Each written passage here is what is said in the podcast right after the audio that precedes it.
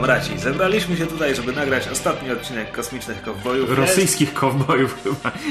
Kamrat! Czepiliście, czepiliście się towarzyszy, kamratów też się czepiacie. No, no teraz widzę jak cię ciągnie na wschód po prostu, no. No nie wschód, teraz z kolei teraz mamy pirackich, ten, kosmicznych piratów. Dobrze, świetnie. E, panie prezesie, panie prezesie, teraz jest odpowiednio kapitalistycznie, po zachodnie, po zachodniemu? Dobrze. Niech będzie. E, ja jestem Krzysiek Seran, tema Rudy to Rafał Pataten i Kamil Borek. E, I zebraliśmy się tutaj, żeby nagrać ostatni w historii odcinek Kosmicznych Kowbojów e, o ostatnich dwóch odcinkach serialu Mandalorianin. E, Jeśli jakimś cudem jest to wasz pierwszy odcinek Kosmicznych Kowbojów, wiedzcie, że będziemy omawiać te odcinki dokładnie i powiemy sobie o wszystkim, co się tam wydarzyło, co było istotnego z fabularnego punktu widzenia, albo i nie, po prostu przyciągnęło naszą uwagę. E, Także jeśli nie lubicie spoilerów, to nie jest podcast dla was. O, ale i tak zachęcam, żebyście posłuchali. Tylko może od początku, albo po obejrzeniu serialu. W każdym razie, siódmy i ósmy odcinek Mandalorianina, końcówka pierwszego sezonu. Odcinek siódmy. E, Na stołku reżysera znowu jest Deborah Chow. I biorąc pod uwagę, jakie fajne sceny akcji nakręciła w odcinku trzecim, w odcinku siódmym mnie rozczarowała. Tak? Natomiast tak, e, sam odcinek ma tytuł The Reckoning. Reckoning jest słowem, z którego tłumaczeniem zawsze mam problem. A Kamil? Jak byś przetłumaczył Reckoning? Godzina przeznaczenia. Przypisane przez los spotkanie.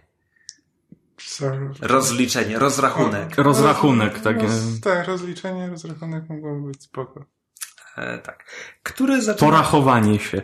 który, który zaczyna się od tego, że Mando siedzi w kokpicie Razor Cresta i otrzymuje wiadomość od Griffa Kargi, w której to Griff Karga mówi mu, że hej, bygons be bygons, e, bo na Navarro e, rozgościli się imperialni, którzy mu brużdżą, więc Griff Karga proponuje, że jeśli Mando wróci e, z Bobo Jodą, to mogą wykorzystać Bobo Jodo jako przynętę, żeby wyeliminować tego imperialnego oficera, Wernera Herzoga.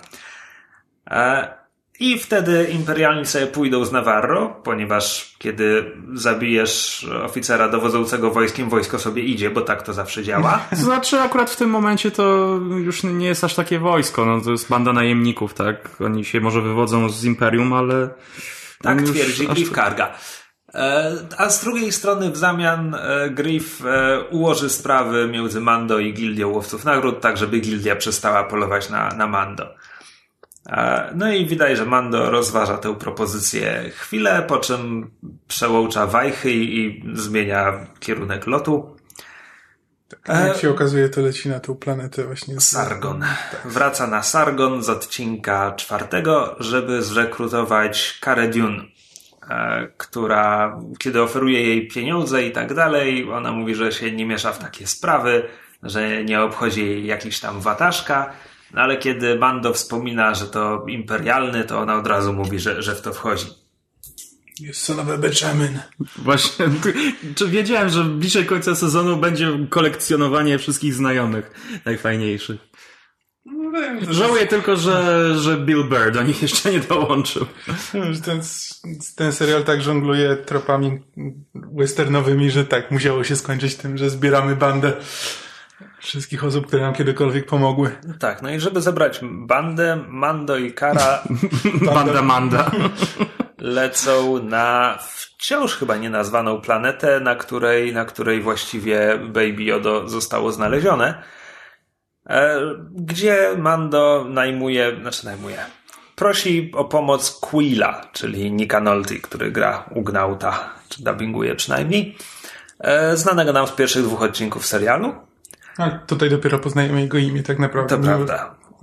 Chyba było na IMDB, prawda? Znaliśmy E, to imię wcześniej, tylko Na pewno było na. IMDB. Mam wrażenie, że on nawet w napisach końcowych był tak podpisany.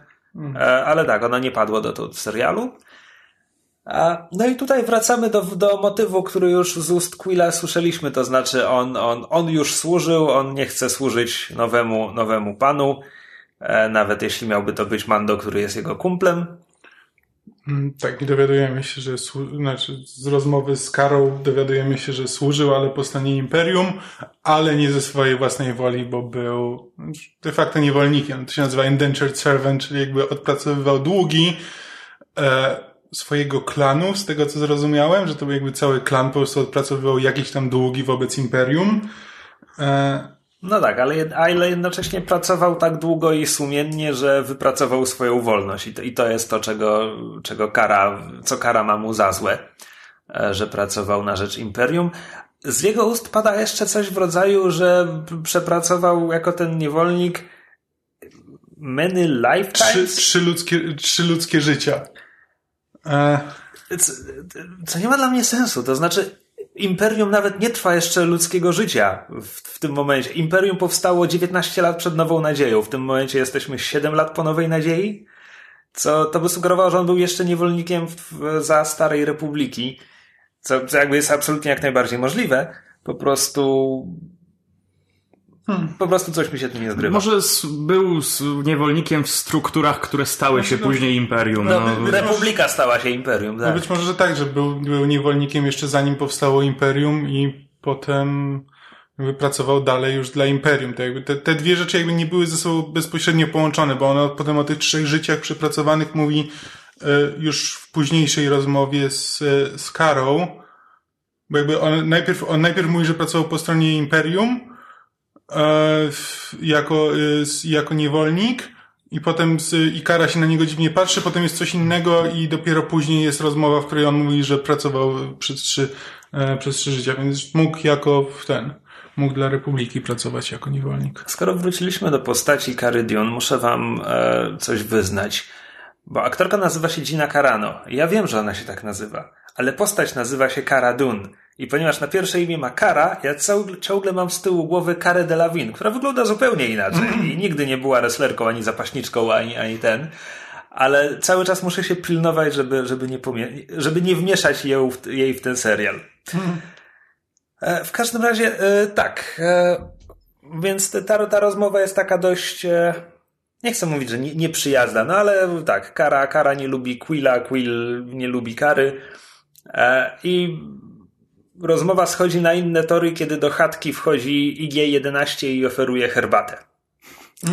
W ogóle cała ta scena później, jak, no jak pokazują, jak. jak... Ca, cała ta scena później to jest Quill wyjaśniający, mm -hmm. że zebrał jego resztki po tym, jak Mando go odstrzelił, yy, naprawił, yy, no i że Mando tak go odstrzelił, że mu usmażył główny procesor, więc, więc IG-11 tak naprawdę od podstaw uczył się bycia droidem.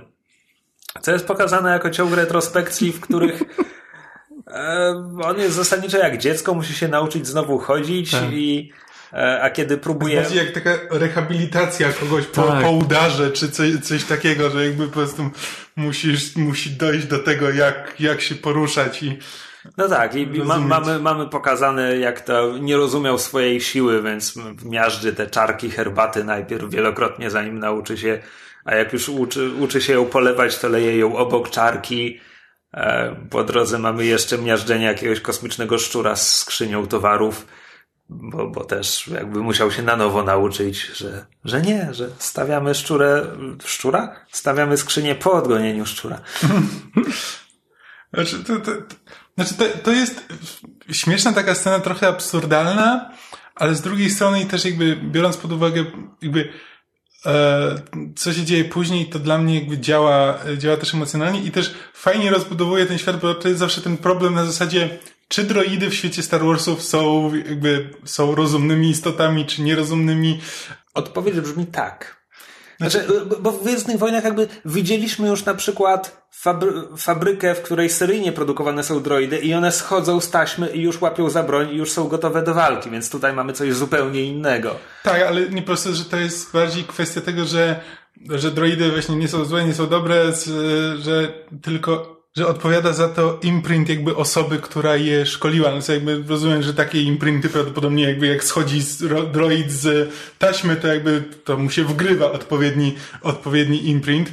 Ale to jakby, znaczy, to nie wiem, to przeskakuje tak naprawdę do końca ósmego odcinka, ale jakby e, w, w kulminacji jakby wątku IG, IG-11 to jakby to, to dla mnie działało emocjonalnie, bo nie widziałem jakby Iga, tylko widziałem e, właśnie Quilla na zasadzie, że to jest jego imprint, więc tak naprawdę decyzje, które podejmuje IG-11 to są decyzje, które by podjął Quill. I to, i to jest taki śmieszny, śmieszny motyw właśnie w droidach, że jakby że z jednej strony to są rozumy, mają jakby, są osobnymi istotami, ale tak naprawdę to jest czyjś umysł, które, który oni, które one symulują, coś w tym stylu.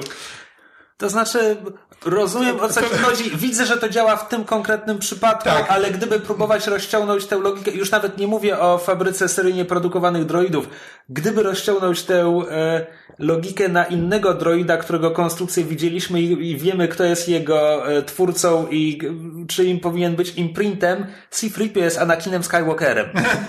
A to tak nie działa. Okej. Ale, ale tak, w wypadku IG-11 i Quilla jest, jest, to, jest to interpretacja, która jakby znajduje poparcie w faktach. Po prostu nie jest to generalna zasada, która Mhm. Nie, nie, działałaby oczywiście, w innych nie. wypadkach. E, No tak, w każdym razie Quill to, to oczywiście też podnosi temperaturę rozmowy, no bo Mando jest bardzo przeciwko droidom. E, głównie dlatego, że droidy wybiły całą jego wioskę i rodziców, co wiemy od retrospekcji z pierwszego odcinka i potem jeszcze wracały. E, no ale jakby Quill, Quill rełczy za, za droida i że skoro Mando chce pomocy Quilla i wierzy Quillowi, to powinien też zaufać jego umiejętnościom i, i temu, i temu, że na droidzie można teraz polegać. E, No i ostatecznie oczywiście Quill zgadza się pomóc nie, nie za pieniądze ani nic takiego, tylko, tylko dlatego, że, że to wszystko prowadzi do ochrony małego i lecą wszyscy na Navarro gdzie okazuje się, że Navarro jest planetą, na której są pola magmy i rzeki magmy i w ogóle i pewnie Właśnie, spoko. ja No, no to widzieliśmy jedną wioskę. Ja więc- byłem przekonany, że to jest pustynna planeta, bo, jest, bo widzieliśmy tylko tę jedną wioskę, która w dodatku ma dokładnie taki sam design jak wioski na Tatooine. Pustynia też może być magmowa. E, Więc nie no, to jest jakby w pewnym, no tak, to jest pustynia wciąż, tylko że byłem przekonany, że to jest taka pustynia, pustynia piaskowa. E, więc tak zdziwiłem się trochę, kiedy zobaczy, zobaczyliśmy tu morze lawy i inne. tak, A, okej. Poza, no tym, poza tym jest to jakby lawa totalnie z filmów fantasy i science fiction, w, se, w sensie fizyka nikogo tutaj nie obchodzi, po prostu ma płynąć jak woda i być niebezpieczna tylko kiedy do niej wpadniesz, bo tak działa temperatura i przechodzenie ciepła. E, w każdym razie e, loadują sobie. Mando zostawia. E, nie, na razie wszyscy wychodzą, prawda? Quill uparł się jeszcze, żeby wziąć te swoje A, tak, tak. blurgi, zełgle, zerglingi. Nie pamiętam, jak się nazywają kosmiczne też nie. ropuchy, ale, ale uparł się, żeby je wszystkie zabrać, więc teraz z pokładu zjeżdżają na, na kosmicznych ropuchach. I mogą biegać po gorącym podłożu. Najwyraźniej. Pewnie. Czemu nie? E, I wychodzą na spotkanie e, Griffowi Kardze, Griffowi Cargo. Griff, Griff, Kardze, Karga, Kardze. Griff Karga ich spotyka. E, Ma ze sobą obstawę bezimiennych łowców nagród, najlepszych w tym biznesie. W życiu nie widzieliście takich dobrych. Czy jeden z nich miał podobny kapelusz do tych z Jedi Fallen Order, którzy zabierają cię do więzienia? Miał taki trochę jakby... No, tak, tak, taki koszyk na głowie. E, Który ten, który miał takie rogi wystające z twarzy?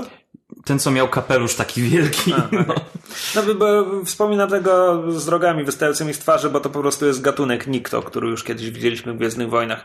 Znowu strażnicy Jabby są w kadrze przez 15 sekund. E, W każdym razie tutaj następują e, krótkie negocjacje i, i warunki umowy. No i plan jest taki, że oni wszyscy se pójdą, przenocują i następnego dnia rano dojdą do miasteczka. Co by sugerowało, że Karga wybrał się tutaj z tymi gośćmi na piechotę w świecie pełnym śmigaczy i innych takich. Co nie ma dużo sensu, ale z drugiej strony może zrobili to, żeby uniknąć uwagi imperialnych, że gdyby wylecieli śmigaczem, to by ją przyciągnęli, a tak mogli się wym... No, mogę sobie dopowiedzieć, czemu to ma sens. Czemu to ma mieć sens. Um, w każdym razie wełdrują sobie i czy przed zmierzchem coś się istotnego dzieje? Chyba nie bardzo. Chyba nie bardzo. Rozbijają obozowisko. Oczywiście tam widać jakieś napięcie między ekipą Man- Mando i tymi łowcami. Oni wszyscy na siebie nieufnie spoglądają. Rozbijają obozowisko i dochodzi do random encountera. Tak. I, I to jest motyw, który już jakby przypadkowy atak dzikich zwierząt pewnie to się w Gwiezdnych Wojnach zdarza. To znaczy to się zdarza w każdych jednych Gwiezdnych Wojnach, więc pewnie jest to w tym serialu. Bardziej chodzi mi o wykonanie, no bo po prostu wyskakują wielkie pterozaury i to są pterozaury praktycznie odporne na ogień blasterowy, albo wszyscy nasi bohaterowie nagle nie Oni potrafią wszyscy celować. pudłują. Ja mam wrażenie, jeżeli jest pokazane, że blastery trafiają w te ptaki, to ten jeden ptak akurat tam pada. No właśnie, jak ja był tylko traf- jedno trafienie. Tak, jak był trafiony tak, i no. wtedy padł, więc wychodzi na to, że wszyscy po prostu pudłowali. No, ka, tak, Karadon jakby na, naparza Szyję. swojego, tak. Szyję ostro. E, I albo nic nie trafia, albo one...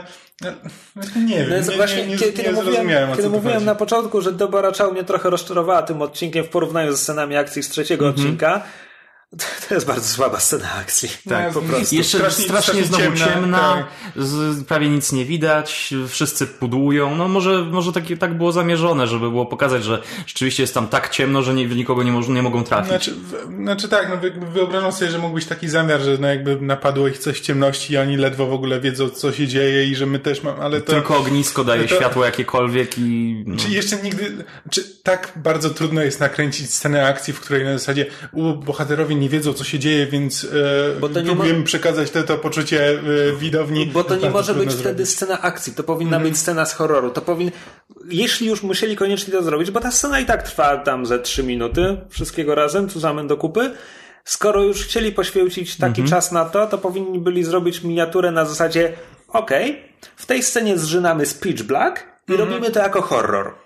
I może wtedy to by zadziałało. Bo tak jak to zrobili, to, to nie działa. E, liczy się fabularny efekt sceny. Fabularny efekt sceny jest taki, że jeden bezimienny łowca nagród został porwany przez pterozaura i już go nie widzimy, a Griff Karga został ciężko i śmiertelnie ranny. Och, jak ranny, och, jak strasznie Jeszcze ranny. żabowierzchowiec jeden został zabrany. Tak, prawda. Na Griff Karga strasznie ranny w rękę, zatruty. I trucizna się rozprzestrzenia. Jak możemy mu pomóc? Nie pomożemy mu. On już nie żyje, on już nie żyje. No i czy jest tu ktoś, ktokolwiek, kto może mu pomóc? Baby Yoda! Chodząca apteczka. Tak, tak. Nie jest to pierwszy raz w tym roku, kiedy w Gwiezdnych Wojnach widzimy leczenie mocą. A Do tej pory to było coś, co chyba było tylko i wyłącznie w grach. Nie, w książkach też jest dużo leczenia mocą, okej. ale były tak, w ekranowych Gwiezdnych Wojnach, zastanawiam się, czy w animacjach było tak wyraźnie kiedyś pokazywane. Nie widziałem Ja sobie nie przypominam. więc nie wiem. A w Rebelsach nie było raczej. E, No w każdym razie tak, mamy, mamy tutaj małego Jodę, który, który nakłada ręce jak paladyn w dedekach i rany się zasklepiają i wszyscy są tym obrotem spraw bardzo zdumieni. Griff Karga najbardziej. I to zasadniczo kończy tę scenę. No. Bo potem. Wszyscy są, oh my god, oh my god, on to zrobił. No On tak, leczy. jakby cała ta scena prowadzi do tego, że w następnej scenie ani Już jest dzień, już idą Tak. dalej, już są blisko miasteczka. No i jest moment, kiedy widzimy, że łowcy nagród sięgają po blastery i wiemy, że za moment zdradzą naszych bohaterów. razem z Griffem Cargo, który też sięga po blastery, natychmiast stoi w tym momencie jakby przed naszymi bohaterami, e, odwraca się, wypala dwa strzały, ale oba trafiają łowców nagród stojących za nimi. I Griff Karga wyjaśnia, że no tak, plan był taki, żeby was tutaj sprowadzić i zabić i zabrać wam Baby Yodo, e, ale, ale Baby Yodo mnie uratowało, więc e, mam dług wobec was, no i dzięki. No i dzięki. E, I w tym momencie zostaje ułożony nowy Apollo Griff. E, W tym momencie zostaje ułożony nowy plan, to znaczy Mando rozkazuje Quillowi wrócić z dzieckiem na pokład Razor Cresta, gdzie zresztą został IG-11 przez cały ten czas. To swoją drogą... Czy to było jakoś skomentowane w odcinku, czemu oni nie zabierają go ze sobą? Miał Chyba statku, Ma- Mando czy- nie chciał go ze sobą brać, mam Mando wrażenie, nie że ma zostać w brać. statku. W każdym razie tak, e, więc, więc Mando wysyła Quilla z małym z powrotem na statek, a sami idą do miasteczka e, z lewitującą kołyską Baby Jody, ponieważ plan jest teraz taki, żeby pokazywać puste pudełko i mówić imperialnym, patrzcie, tutaj jest małe dziecko, ale śpi, nie możemy go pokazać. To jest głupi plan. Mm. Czy mogę powiedzieć, jak bardzo głupi jest ten plan? Znaczy no, To był moment, że jeśli, No, no, no. to był moment, żeby nam powiedzieć, że foby, czy pipczyki, czy cokolwiek by było tymi lokatorami, namierzają nadajnik wszczepiony y, w ciało, żeby wyciąć małemu jodzie ten nadajnik i zostawić go w kołysce. Wtedy ten plan miałby minimum sensu. Znaczy, no, jeśli dałoby się go wyciąć, to tak naprawdę to wtedy to się pojawia pytanie, czemu tego nie zrobili wcześniej. A, bo Czemu każdy wiedzieli. sobie nie wycina? No, bo nie wiedzieli. Teraz się dowiedzieli. Griff Karga mógłby im to powiedzieć. Noż. Noż. Masz Jakby, chodzi mi o jakiekolwiek uzasadnienie, czemu imperialnie są tak bezdennie głupi. W każdym razie. Znaczy, tak, znaczy, to w, w samym planie jakby jeszcze nie ma nic szczególnie złego, bo jakby plan był taki, że po prostu mają wejść do pomieszczenia, w którym jest klient i czterech imperialnych i, i wszystkich zabić. pozabijać, No tak. więc jakby nie ma, to jest, to jakby nie ma tego momentu, w którym y, muszą wyjaśniać na zasadzie nie, nie, nie, to dziecko śpi. Jakby w tym planie przynajmniej tego nie ma. To się później robi głupie, kiedy właśnie, kiedy próbują, e, kiedy klient y, rzeczywiście to kupuje, że dziecko śpi, więc on teraz nie otworzy tego. To jest głupie, ale no jakby nie, nie sam plan. No, no, no bo dodajmy oczywiście, że plan zakłada też e, podstęp na czubakę, to znaczy będą No tak. udawać, że, e, że Karadun jest e, no, mięśniakiem wynajętym przez Griffa Kargę i że złapała Mando i Mando będzie tam prowadzony zakuty i tak dalej. Co też realizują i mamy jeszcze krótką scenkę, kiedy zwiadowcy przy wejściu do miasta ten próbują, próbują wytargować hełm Mandalorianina. E, Wspominam o nich, ponieważ będą bohaterami następnego odcinka. Tak. Ale jedna rzecz mi tutaj bardzo nie pasowała. Tak, pojmaliśmy Mando. Nie, nie zdjęliśmy mu zbroi, nie zdjęliśmy mu hełmu. Po co? Po co naszego więźnia Jest- jesteśmy- rozbroić? Jesteśmy honorowymi łowcami nagród. E, Zbroja to jego religia. Szanujemy wolności religijne naszych ofiar. Ale poza tym, co mogli zrobić z tą kołyską? Mogli zaprogramować kołyskę, przecież no jednak Quill potrafiłby wbudować tam blaster albo shotgun blas- blasterowy, jak, jak ten klient otworzy kołyskę pff, No i, i- wtedy I gdyby to był oryginalny plan ułożony na Razor Crestie, to on miałby do tego narzędzia i tak dalej, zakładam. nie no że- tak, że to byłby lepszy plan po prostu. No, nie, po prostu chodzi mi o to, że teraz realizują plan ułożony godzinę wcześniej na pustkowiu. No, tam, tam już mogli nie mieć narzędzi. Mm, okej. Tutaj, tutaj Mando i Kara się orientują, że w miasteczku jest dużo więcej imperialnych niż, niż Griff Karga im mówił. To znaczy uliczki po prostu roją się od szturmowców, a kiedy zostają zaprowadzeni, to miejsce zostaje nazwane w tym odcinku, że to jest meeting house czy coś takiego, że, że to nie jest byle kantyna. Tam, tam pada nazwa, no, że to ma być jakieś takie pomieszczenie, gdzie nie- zbierają się mieszkańcy. I tam czeka na nich Werner Herzog, tylko nie ma przy sobie czterech szturmowców, tylko em, więcej. Nie pamiętam ilu. Jest ich tam więcej w każdym razie. Na początku było czterech, potem dwóch jeszcze przyszło. No tak. No i No i- generalnie z Nie, dziesiątki bo oni, w oni wchodzą, wchodzą i autentycznie Gri- Griff jakby mówi nawet zdanie, A, widzisz, czt- jest czterech. Tutaj jest czterech, E, po tak. prostu 44 jest na zewnątrz. Tak, i z czego kilku wchodzi później, e, później podczas spotkania. I tak, i tutaj dlatego Werner oni- Herzog wygłasza e, tezę całego serialu I would like to see the baby. I would like to see the baby. Oj, tak. To wszy- wszystko, wszystko dążyło do tego jednego momentu. E, I to jest, i to jest ten moment, kiedy, kiedy Werner Herzog słyszy, że mały śpi, to oczywiście stwierdza, nie, nie można, nie można zakłócać. Zostawmy je tam. Skanery, w tym świecie są skanery, cokolwiek. Znaczy, co, znaczy, co mi bardzo pasuje do jakby. Znaczy, Werner Herzog mam wrażenie, że w tym serialu gra siebie, a Werner Herzog jest dla mnie osobą, która jest niesamowicie urocza, a przy tym wyjątkowo bardzo, bardzo krypna. Więc to mi bardzo pasuje do tej postaci na zasadzie nie, nie, nie, nie możemy przeszkadzać teraz dziecku w śnie. E, ale tak, to jest, zgadzam się z tobą, że to jest, że to jest dosyć głupie. Szczeg- Szczególnie, jeszcze biorąc pod uwagę, że on to później jakby wręcz powtarza swojemu przełożonemu na zasadzie, no tak, mamy dziecko, nie widziałem go, bo śpi. E, więc... e, Okay. Właśnie, I to dostaje jeszcze telefon. swojemu przełożonemu, o którym później jakby się dowiadujemy, że zasadniczo jest gotów zabić każdego za, za to, że się spóźnił. E, więc tak, to, to, to wszystko tak się troszkę tutaj rozkłada. Tak, gdzieś tam po drodze była jeszcze wymiana radiowa między Mando i Quillem.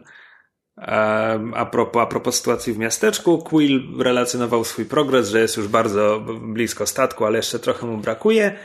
I mamy ujęcie, w którym widzimy, że zwiadowcy przechwycili tę, e, tę rozmowę, słyszą ją w swoich hełmach, więc wsiadają na e, speederbajki i lecą za Quillem. A tymczasem e, w, tej, w tym domu spotkań Werner Herzog podejmuje gości i sobie rozmawiają. I szczerze mówiąc, ja oglądałem ten odcinek tydzień temu i nie pamiętam, czy tam pada jakaś treść istotna dla Nie, czegokolwiek. nie. Nie. Do momentu, gdy dostaję telefon od przełożonego, praktycznie nic się nie dzieje. Tak, no kiedy jest e, rozkojarzony rozmową, wtedy nasi bohaterowie wymieniają się e, spojrzeniami i półsłówkami, próbują ułożyć nowy plan. Bando wyswobadza się z, e, z kajdanek i już pomału się zbierają, żeby zacząć coś robić. Pomimo przeważają, przeważającej przewagi liczebnej wroga chcą zacząć strzelać. No i w końcu padają strzały, ale te strzały padają z zewnątrz ponieważ e, miejsce spotkań zostało otoczone przez oddział jeszcze bardziej doborowych szturmowców. Niektórzy z nich to Death Trooperzy, tak w ogóle. E, nowokanoniczni. Nowokanoniczni Death Trooperzy. W starym kanonie Death Trooperzy to byli zombie, nie pytaj. E, w nowym kanonie Death Trooperzy to są ci szturmowcy w czarnych pancerzach wprowadzeni w Rogue One.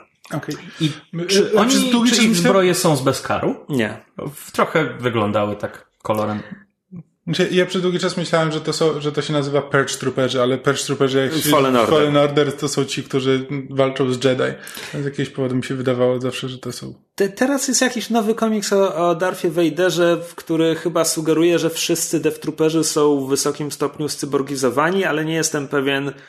Znaczy, to jest kanoniczne, bo komiksy są kanoniczne. Nie jestem pewien, czy to się rozciąga na wszystkich, czy po prostu na tych trzech, których akurat tam widzimy. W każdym razie tak, więc, więc miejsce zostaje otoczone przez już w tym momencie to po prostu ten, ten mow sobie w kulki leci, bo to, to, to jest już komiczna przewaga sił wroga. Ale czemu hercoga zaciukał? No, jakby wy, wy uprzedziłeś fakt, bo kiedy, kiedy faktycznie padają strzały, to nie nasi bohaterowie strzelają, to wszyscy ci szturmowcy z zewnątrz strzelają do środka, eliminując wszystkich szturmowców, którzy byli w środku i Wernera Herzoga, ale nie trafiając żadnego z naszych bohaterów, ponieważ szturmowcy.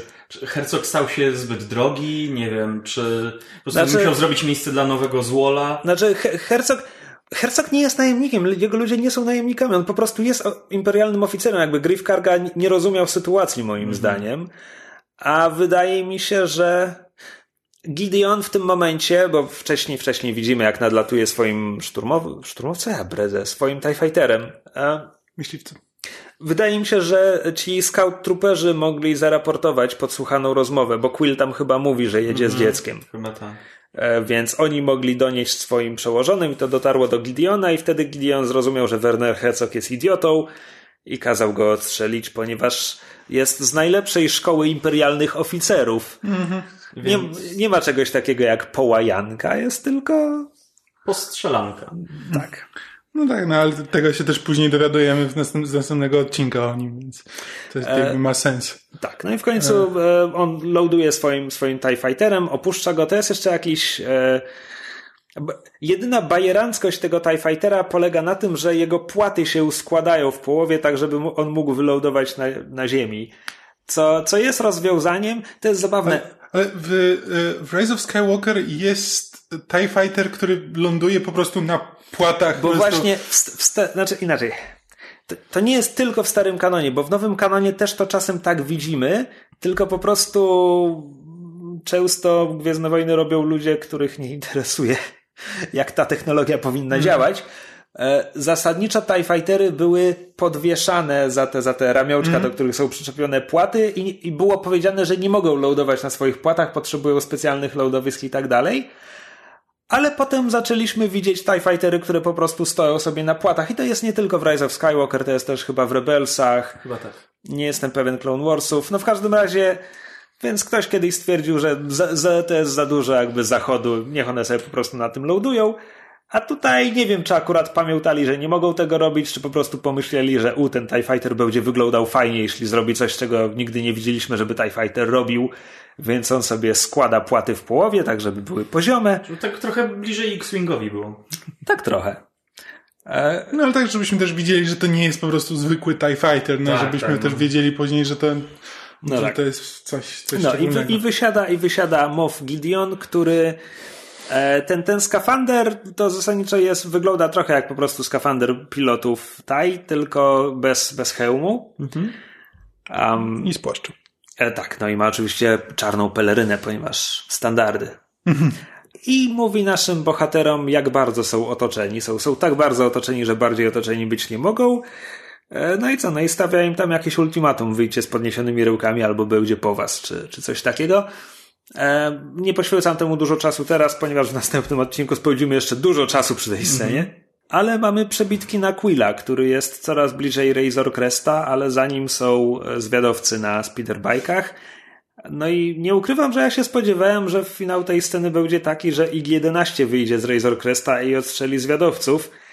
Ale to nie jest finał tej sceny, mhm. bo nie widzimy, co właściwie się dzieje, bo kiedy następnym razem mamy przebitkę na, tej, na tę scenę, po prostu e, zwiadowca podnosi zawiniątko z małym e, jodziątkiem, jodziątkiem e, z ziemi i zawraca i odlatuje z powrotem w stronę miasteczka i potem kamera się, kamera wykonuje ruch tak, żebyśmy zobaczyli ciało Quilla na ziemi. Więc... Z którego unosi się dym po tak, ranie blasterowej. Żegnamy Nika Nolte. Bu. Hmm. No ma bardzo dobra postać. Mhm. Bardzo fajnie napisana. Ten... I to jest koniec tego odcinka. No, tak. Wydaje mi się, że one oba są napisane przez Johna Favreau, ale szczerze mówiąc zapomniałem to sprawdzić przed usiąściem do nagrania. Nie zdziwiłbym się, gdyby się okazało, że Taika Waititi dopisywał coś do scenariusza ostatniego odcinka. No tak mi się wydaje. Ale, ale zapomniałem to sprawdzić, a niestety oglądając odcinek Robiłem to tuż przed wyjściem z domu w dużym pośpiechu, więc nie sprawdziłem. Jeśli będziesz dalej mówił, to ja już prawie to sprawdziłem, bo znaczy... tak, rzeczywiście napisał to John Favreau tak samo jak ósmy odcinek. I ósmy odcinek napisał tylko John Favreau? Jeszcze mi to sprawdzi. A, a, tym, a to, no to sprawdź, a tymczasem o tym siódmym, co mogę powiedzieć? Jest okej. Okay. Znaczy, inaczej, jest to dobre wprowadzenie do ósmego. Tylko John Favreau oba, e, oba odcinki pisał. No, no proszę. E, w każdym razie moje problemy z siódmym i ósmym odcinkiem nie są tak naprawdę problemami z siódmym i ósmym odcinkiem, są problemami z całym serialem.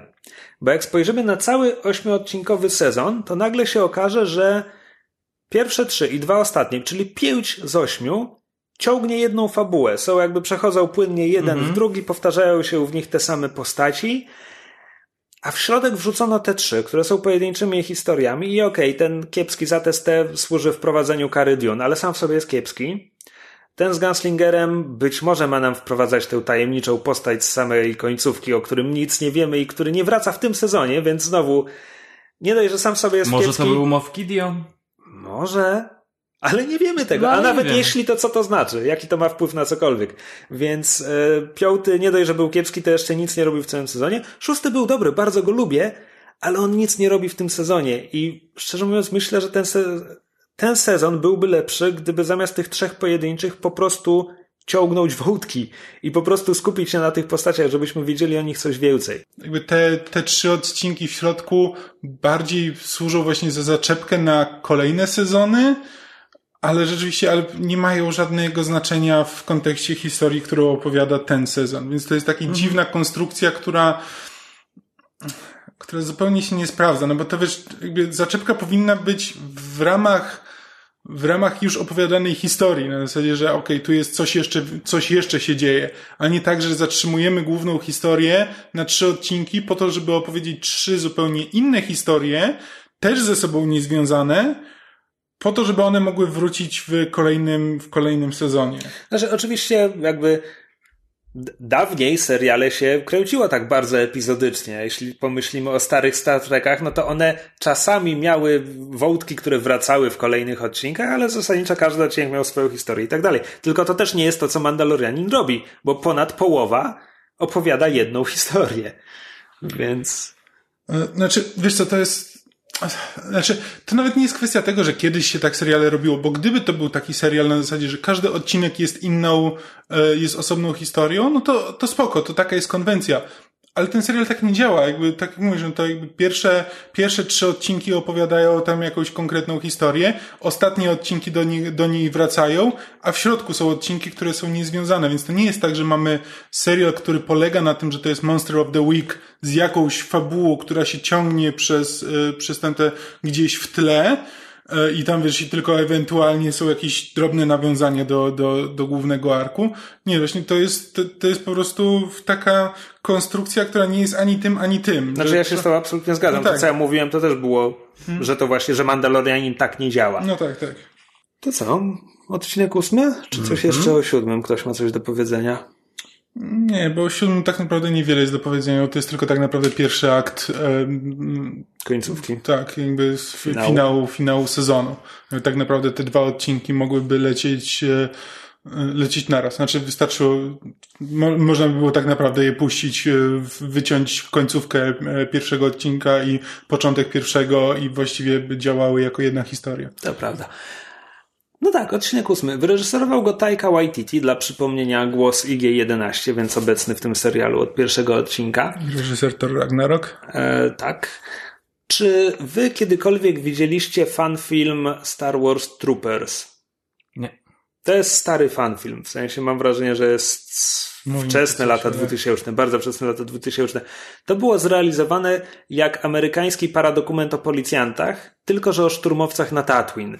Więc jakby idą sobie, opowiadają do kamery, że no patrole zazwyczaj są takie nudne i tak dalej, ale czasem, czasem trzeba coś ten, a potem jest interwencja w, w gospodarstwie domowym, gdzie doszło do kuchni i oni zabijają wujka i ciocię Luka Skywalkera w tej scenie, a potem wracamy do jakby, no, no więc scena otwierająca ten odcinek, mam wrażenie, że to jest jeden wielki hołd dla Troopers, bo mamy po prostu tych dwóch zwiadowców, którzy lecą z Baby Yodą.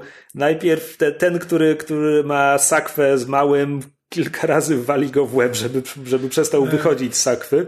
To, to jego gra akurat Jason Sudeikis. E, sprawdziłem e, i... Który to jest? Czekaj. Jason Sudeikis to jest taki aktor z Saturday Night Live, który grał w wielu, e, w wielu amerykańskich komediach. E, A wiem już to. Ten, ten co. Okej. Ten, co tańczy w czerwonym dresie w, w jednym ze skeczy, takim powtarzalnym sketchu. możliwe. E, drugiego gra Adam Pally, którego tak naprawdę znam tylko z serialu Happy Endings. E, Czekaj, ja widziałem Happy Endings. A, okej. nie wiem. On tam grał tego geja? E, tak. Okej. Mm, nie znam go. E, No w każdym razie tak, no, ale to jest dwóch takich aktorów, dwóch, dwóch aktorów komediowych. Dzisiaj zresztą widziałem, widziałem tweeta jednego, jednego, e, jakiś game developer, który napisał, że Dzień dobry wszystkim, poza Jasonem Sudeikisem. Bo to jest ta postać, która biła, biła Baby Yoda. E, no tak, w każdym razie zatrzymują się, łączą się tam e, z Bazą. cent- centralą, bazą czy czymkolwiek, mów, mówią, że tam mają cel i, i co teraz, po czym słyszą, że no musicie poczekać, bo Mow Gideon zabił oficera tam łucznikowego czy kogoś tam, więc musimy poczekać, aż się wyjaśni struktura dowodzenia i no czekajcie. I oni po prostu zatrzymują się na pustkowiu i zaczynają się nudzić przez kolejną minutę, półtorej. I, słuchać takie zwykłe w pewnym momencie tam znajdują sobie jakiś kawałek śmieci, a parę metrów od nich i zaczynają do niego strzelać z blasterów i kompletnie pudłują. Aż mi słyszy takie, tak, patrzą na ten pistolet, jakby to była jego wina, że próbują strzelać. To, to, to jest, znaczy, to jest Taika Waititi Tak, jakby tak. W, w, w czystej formie. E, w, no bo to jest tak naprawdę What We Do in the Shadows, e, tylko że tak, What We Do in the Empire. Ale to, ale to jest naprawdę bardzo fajna scena. Jedna która z najlepszych scen w tym znaczy, filmie. w dodatku, nie, jakby serialu. myślałem na początku, że to jest taki oderwany na zasadzie, że no to jest scena taka komediowa, no ale przynajmniej jakby wprowadza nam, wprowadza nam tego głównego złego w nietypowy sposób, to prawda, ale jakby dowiadujemy się o nim, że to jest właśnie, że to jest ten zabijaka, co później jakby potwierdza nam, e, potwierdza nam sam Mando, który jakby mówi, że jakby zna go i że to jest zbrodniarz wojenny, e, no a tutaj jakby jego żołnierze no, że tak, wiedzą, że to jest zbrodniarz wojenny, no i, no i z tego powodu muszą teraz czekać, aż będą mogli wrócić do bazy. E, przyjmują to trochę na zasadzie, no, no tak, no, no jesteśmy w imperium, no, czasami ludzie giną, może nas czeka jakiś awans, no. I tę scenę i ten relaks przerywa pojawienie się IGA-11, który deklaruje, że jest e, tym droidem, droidem niańką e, i eliminuje szturmowców, żeby, żeby przejąć, przejąć małe Jodo. e, które zaczyna nosić. Pierwszy raz ktoś inteligentnie nosi dziecko w tym serialu, to znaczy ma ten nosidełko na. Mm -hmm. Tak, tak, żeby mieć dziecko przed sobą na korpusie. Wsiada na speederbike'a i rusza. A tymczasem w miasteczku ten meksykański pad trwa nadal i mam wrażenie, że będzie trwał przez pół odcinka, zanim znaczy, coś się ruszy. No to jest dziwne, bo jakby ten Mow Gideon nawet mówi, że jakby macie on tam im daje jakiś absurdalny termin na zasadzie... Tak, do zachodu słońca. Do, do zachodu słońca, tak. Znaczy, nie wiem, ile czasu zostało do zachodu, ale sporo, to jak znaczy, się później pomyśli. W ramach, w ramach tej rozmowy Mow Gideon dowiadujemy się rzeczy zarówno o Mofie Gideonie, jak i o naszych bohaterach, bo tam pa pada wymiana informacji. Znowu ja mogę sobie dopisać, że Moff Gideon liczy, że on byłby w stanie wykorzystać tych ludzi, gdy, gdyby oni faktycznie mu się poddali, że mogliby mu tam że, że, że jest to gra warta świeczki, żeby dać im ten czas, żeby, że, a mhm. może jednak się poddadzą, bo cała trójka może być bardzo użyteczna, każdy na swój sposób. No więc w ramach tego wymieniania e, informacji on, on, on tam apeluje po kolei do każdego z nich, żeby, że, że, no, żeby się poszedł po rozum po, do głowy i, i żeby się poddał i żeby porozmawiali i apelując po drodze do każdego z nich, mówi nam rzeczy o każdym z nich, których dotąd nie wiedzieliśmy. To znaczy o Karze Dun dowiadujemy się, że jest alderanką, co nam tłumaczy hmm. jej zapiekłą nienawiść do Imperium. Znaczy nie, żeby tylko alderańczycy mieli powód, ale, ale tak, no, to, to, to jest taki, to jest taki skrót Znowu, to się w Expanded Universe pojawiało. Jak, jak mamy takiego zacietrzewionego rebelianckiego żołnierza, to to jest klucz do tej postaci. A, Alderan. Dobra, wszystko jasne. E, o Gryfie... Bo może, może słucha ktoś, kto jakby nie, może, może nie Ogląda Mandalorianina i nie widział Gwiezdnych Wojen? Nie no, widział Gwiezdne Wojny, ale może nie kojarzy Co, nazwy myślisz, planety. że jest to niemożliwe? Alderan to jest ta planeta, która została zniszczona w ten... W Nowej Nadziei. E, o Gryfie dowiadujemy się, że był magistrate. Ja zawsze mam problem z tym słowem. Namiestnikiem? Chyba będzie najlepsze słowo, tak. Jakby namiestnik. E... Co mam wrażenie, że ma sugerować imperialnego namiestnika lub zarządcę, ale w sumie to nie zostaje do, dosłownie powiedziane, więc trochę trudno powiedzieć. Trochę trudno powiedzieć, czego właściwie dowiadujemy się o Gryfie Karze. No, no ale tak, no ale zazwyczaj Magistrate no, to jest ktoś, kto ma jakby dużą władzę w mieście, no więc jakby znaczy, no to niekoniecznie, no bo wiesz, nie wiemy w jakim, na jakim etapie swojego życia on był tym, on był tym Też namiestnikiem prawda. w tym mieście, więc to mogło być już po upadku imperium. Ale to, nie wiem, to jest taki, tak, to jest taki znaczy, element, który niby ma wprowadzać do tej postaci, ale znaczy, zasadniczo od powiedzieć. momentu, w którym my poznajemy Griffa Kargę, on ma wysokie stanowisko w, tym, w tej komple- konkretnej zapadłej wsi na Navarro, więc równie dobrze teraz może być nawet zwany na... Znaczy, niby kiedy go poznajemy, on jest tylko pośrednikiem gildii łowców nagród. Nie, ale, ale Gideon wyraźnie mówi, że former magistrate. No tak.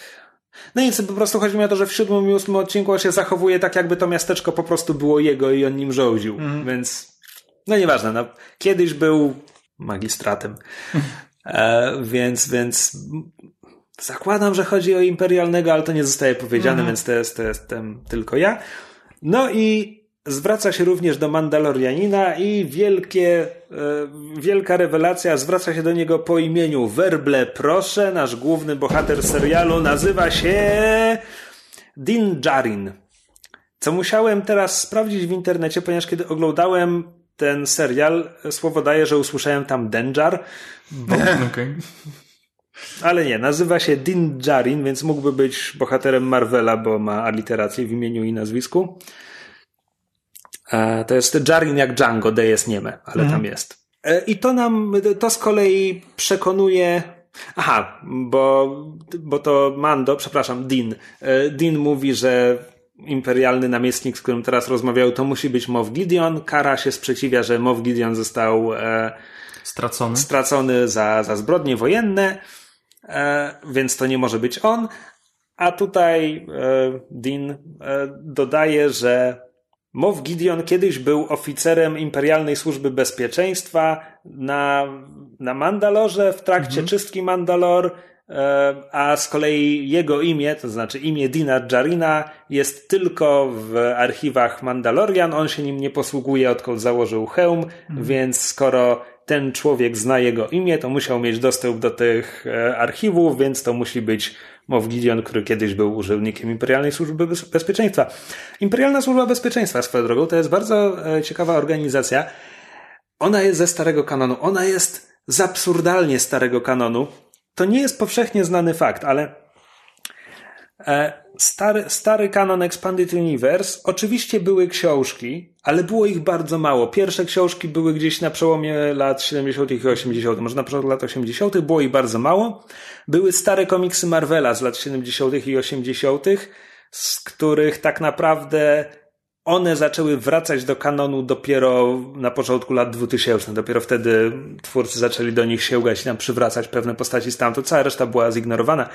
Natomiast w latach 80. był popularny system RPG papierowy, nazywał się po prostu Gwiezdne Wojny, wydawany przez West End Games, do którego wydano nie wiem ile, absurdalną ilość sourcebooków, gdzie po prostu opisywano świat Gwiezdnych Wojen, żeby mistrzowie gry i gracze mogli sobie jakby lepiej wyobrażać rzeczy, których nigdy nie zobaczyli mhm. na ekranie. I z tych sourcebooków następni autorzy, na przykład piszący książki do Expanded Universe, e, ludzie, którzy pisali cykl X-Wingi, Aaron Alston i e, Michael Stackpole, oni wzięli mnóstwo rzeczy stąd. I Imperialna Służba Bezpieczeństwa jeśli czegoś nie przekręciłem, co zawsze jest możliwe, bo Gwiezdne Wojny są skomplikowane, na 99% jest stąd. Jest ze starych dodatków do RPG z lat 80., która, która została inkorporowana jakby przez inne media Expanded Universe, a potem przeszła do nowego kanonu jakoś tam przez Rebels bodajże. E, więc Imperialna Służba Bezpieczeństwa jest e, imperialną bezpieką. To są no ci, tak. to, to jest ten, e, oni, oni szukają zdrajców, szpiegów rebelianckich i, i tak dalej. No i oczywiście, jak to każda bezpieka w totalitaryzmie, wszyscy się ich strasznie boją. No tak, ma to sens. Tak. W, w ogóle jeszcze zapomniałem, bo w momencie, kiedy pojawia się Moff Gideon, jakby w, widzimy, że gra go Giancarlo Esposito, to takie na zasadzie, o, e, fajnie. A potem takie, w sumie to jest najbardziej leniwy, e, leniwy casting, jaki widziałem, bo on zasadniczo gra, gra Gusa z, e, z Breaking Bad, gra dokładnie tę samą rolę, jakby na której się wybił. Tak, angry face.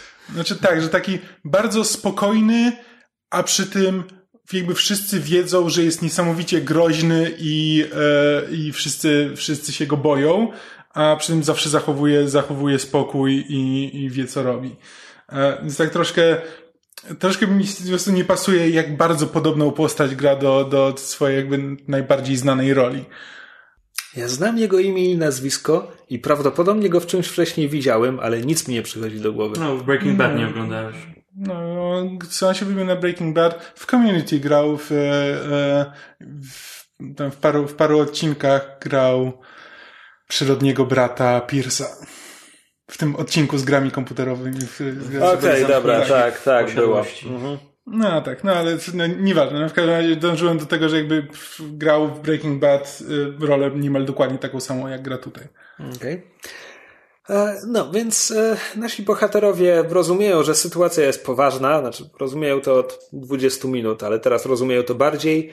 E, i stwierdzają, że nie da się walczyć z tymi wszystkimi plutonami szturmowców, no i Mando podpowiada im, że muszą uciec, że w miasteczku są kanały, o których Griff Karga nie miał pojęcia, a w, te, a w tym pomieszczeniu jest zejście do kanałów. Tylko jest zamknięte metalową kratą, więc... Super odporną, mega metalową kratą, Prawda? kurde mać. Więc za, zaczynają próbować ją wyważyć, potem Kara ostrzeliwuje ją ze swojego laserowego CKM-u i i to nic nie daje. I to nic nie daje, a w międzyczasie... Ja mam jedno zastrzeżenie. Teraz, do, do, teraz dopiero to do mnie dotarło. Bo oni jak próbują wyważyć tę kratę, e, Karadon mówi e, podłóż ładunki, e, Mando mówi skończyły mi się, a, później on używał ładunków, żeby rozwalić TIE Fightera. Ale po drodze jest, mhm. jest u pani Kowal, która wyraźnie mówi uzupełnij amunicję. Dobra, dobra, zapomniałem o tym. Dobra, teraz, dlatego teraz do mnie dotarło. Wtedy, wtedy to miało więcej sensu. e, tak. A jeszcze po drodze e, Giancarlo, mow Giancarlo, żeby e, podbić stawkę. Rozkaz... Mow Esposito. Desposito. Because he's a despot. Ro rozkazuje swoim ludziom e, złożyć e-weba. I-web to jest ciężki karabin blasterowy na, na trójnogu, znany z Imperium kontratakuje. E, a tutaj jeszcze jest mowa o tym, że to jest jakiś nowszy model. Nie żebym widział różnicę. I przez cały czas, kiedy szturmowcy skręcają ten karabin, Giancarlo po prostu prowadzi ekspozycję o tym, jaka jest to niebezpieczna broń i jak to e, ta rebeliancka komandoska może opowiedzieć swoim towarzyszom, ilu jej kamratów poległo z, ten, mm. z tej broni, ale to była broń starszego modelu, a to jest nowszy model, który jest jeszcze gorszy i ma się tak bardzo przerąbany, jak jeszcze nigdy mieliście przed... On tak absurdalnie dużo mówi w tym odcinku. No, że tak. A to, to jest tylko i wyłącznie po to, żebyśmy wiedzieli, że jak Mando podniesie tę broń, to jakby to może nią wy, wy, wy, wy, wystrzelać cały ten pluton szturmowców, ale i tak byśmy to wiedzieli, nawet gdyby tego nie, nie, nie powiedział, no jakby tak, no jakby rozumiemy na czym, na czym polegają ciężkie karabiny maszynowe, no. Blasterowe. No tak, no ale w sensie chodzi mi o to, że to jest no. jakby, to, jakby pełni on tutaj rolę ciężkiego karabinu maszynowego jakby w tej historii. Co jakby, okej. Okay. Tak, no i nasi bohaterowie jakby pokonali w tym serialu hordy wrogów i ATST i wszystko inne, ale ta jedna metalowa kratka to jest już ten, ten jeden krok za daleko. To on już zginął przez tę metalową kratkę, ale w tym momencie nadlatuje IG-11. To znaczy, chwilę mu to zajmuje, to, więc. To, to, to, to, to, to, to, tylko to, tej muzyczki mi tylko brakowało tam. Więc, więc najpierw widzimy reakcję szturmowców na placu, bo on tam już przeleciał rogatki miasta, po drodze eliminując przypadkowych szturmowców, którzy stoją na ulicach i robią rzeczy. No i w końcu wbija się tutaj e, do głównej akcji, zeskakuje ze śmigacza tak, żeby tamten się wbił w szturmowców i eksplodował. No i to jest ten moment, kiedy nasi bohaterowie dołączają do walki. Ja tylko chciałem powiedzieć, tak powiedzieć, że, że zabija szturmowców, którzy stoją i robią rzeczy, że tak naprawdę zabijanie szturmowców po oryginalnej trylogii nie jest dla mnie tak problematyczne, jak na przykład zabijanie szturmowców w czasie nowej trylogii. Bo jakby... Czekaj, co? E, tfu, starej trylogii.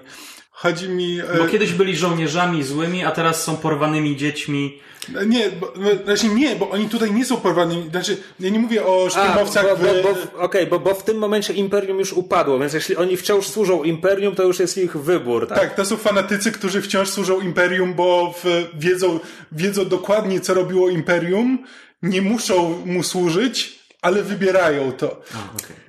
Ciekawe, że o tym wspominasz. E, mówiłem w tym roku w Myszmaszu o powieści Alphabet Squadron, gdzie jest to dość długo eksplorowane, ponieważ jedną z bohaterek jest imperialna pilotka, która przechodzi na stronę Nowej Republiki trochę za późno.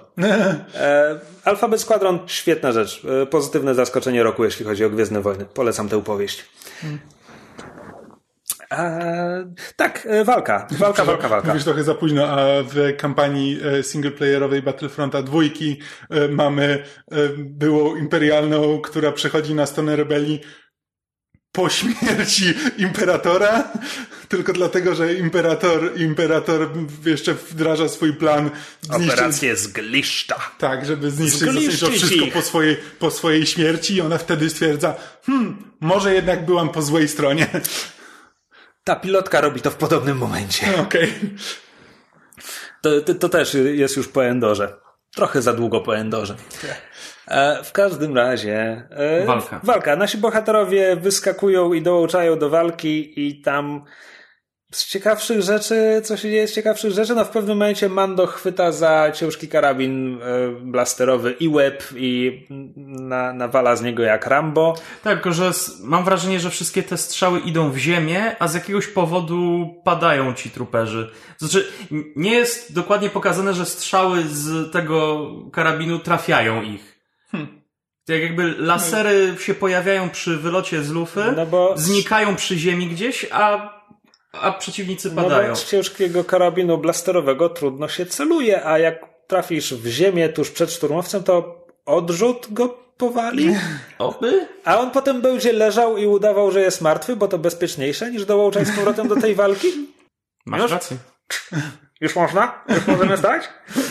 A e, co tam się dzieje? W pewnym momencie jeden Death Trooper wysadza drzwi do tej, e, do tej hali, w której wciąż jest kara, więc ona tam przez moment będzie w opałach. E, IG-11 jest scena, w której obrywa i pada na ziemię i ja, i ja, myślałem, że on tutaj potraci kończyny czy cokolwiek, ale nie, on się zaraz podnosi i nic mu myślę, nie jest. że odrzut y, ten go po prostu prze, przeważył i że się przewrócił. tak, nie... ale miałem wrażenie, że to było bardziej dramatyczne ujęcie niż na to zasługiwało, no, tak, biorąc pod tak, uwagę, że absolutnie nic mu nie jest. E, tutaj Mow Giancarlo ma okazję, żeby się popisać, ponieważ najpierw strzela w Mando ma, ma czas, żeby zauważyć, że jego strzały odbijają się od bezkaru i nic mu nie robią, więc wtedy strzela w generator e, i weba i wysadza Mando i zasadniczo eliminuje go z walki na, na resztę tej sceny, więc jest najbardziej skutecznym imperialnym niemalże w historii imperialnych. Tak, ma, ma to, to zależy. Shot, no. To, to zależy, czy do um, osiągnięć imperialnych żołnierzy liczymy Lorda Vadera, czy nie. Czy on jest jednak w swojej osobnej kategorii. Osobny. osobny. Bo jeśli on jest osobny, to ranking imperialnych oficerów pod względem ich skuteczności, efektywności, inteligentnych poleceń wydawanych w walce jest mniej więcej taki. Generał Wirs to jest ten, któremu udaje się wysadzić generator pola siłowego na Hof, przez co rebelianci przegrywają bitwę i muszą uciekać. Mow Giancarlo, cała reszta. E, więc tak, więc... E... Jedną tylko rzecz chciałbym czy, naprostować. Czy sam... będziemy go już nazywać Giancarlo, czy wrócimy do Gideona? No, możemy wrócić do Gideona. Czy ja tylko chciałem, na samym dole tej listy jest, e, jest ten oficer, który mówi e, nie wykrywamy śladów życia, zostawmy tę kapsułę w spokoju. E. Prawda. Tak, więc po, po tym jak Mando zostaje wysadzony, nasi bohaterowie muszą się przegrupować i z powrotem zamykają się w tej hali pomimo tego, że Death Trooper wysadził do niej drzwi, oni znowu się w niej zamykają i, i są tam znowu bezpieczni na moment. I muszę przyznać, że trochę nie rozumiem logistyki tej, tej sytuacji. Mają, hmm. mają czas, żeby podnieść Mando z ziemi, IG-11 ich osłania, więc wszyscy znowu tam wracają. Do hali, której drzwi zostały wysadzone przed chwilą.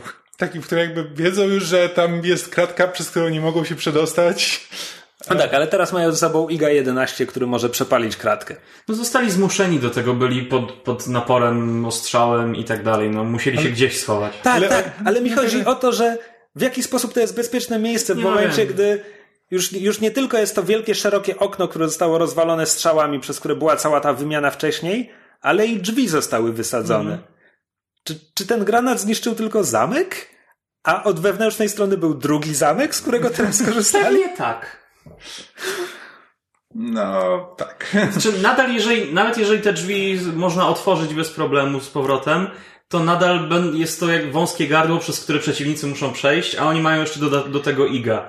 No. I mogą, mogą stawić opór jakiś ogniowy. Tak, zmierzam do tego, że tam był ten pad, kiedy było jedno wąskie gardło. Teraz jest ten sam pad, kiedy są dwa wąskie gardła, więc mogą być atakowani z dwóch stron. Dobrze, no mówię, zostali zmuszeni do odwrotu w najbliższym kierunku. Mando leżał nieprzytomny. Tak. No gdzieś tak, się musieli schować. Tak. Tylko teraz oni znowu są tam bezpieczni i mają chwilę, żeby popracować nad ucieczką i Mando ma chwilę, żeby perswadować zostawcie mnie tu, umieram, zostawcie mnie tu, umieram. I imperialni nic... Okej, okay. po paru minutach Moff Gideon e, każe ich e, wykurzyć stamtąd i widzimy tutaj, to chyba będzie pierwsze ekranowe pojawienie. Nie, czekaj, chyba w nowej trylogii gdzieś, gdzieś migali. No w każdym razie mamy szturmowca z miotaczem ognia, a jeszcze jego zbroja jest e, pomalowana w czerwone wzory, więc mm. widzimy, że jest to wyjątkowo groźny szturmowiec, skoro ma spersonalizowaną zbroję. E, I faktycznie, jak na serialowy budżet, zostaje to pokazane niczego sobie. Znowu, ja bym wysłał z nim jakieś wsparcie, ale to tylko ja. Mhm. Za dużo gram w X-Koma. E, a tutaj ten jeden szturmowiec z mietaczem ognia zaczyna wypalać w neutrze i nasi bohaterowie ma ich jak na dłoni i już ma ich spalić, ale wtedy wchodzi Baby Yoda cały na biało, który powstrzymuje mocą płomienie i jeszcze oddaje je szturmowcowi, także, także go wysadza.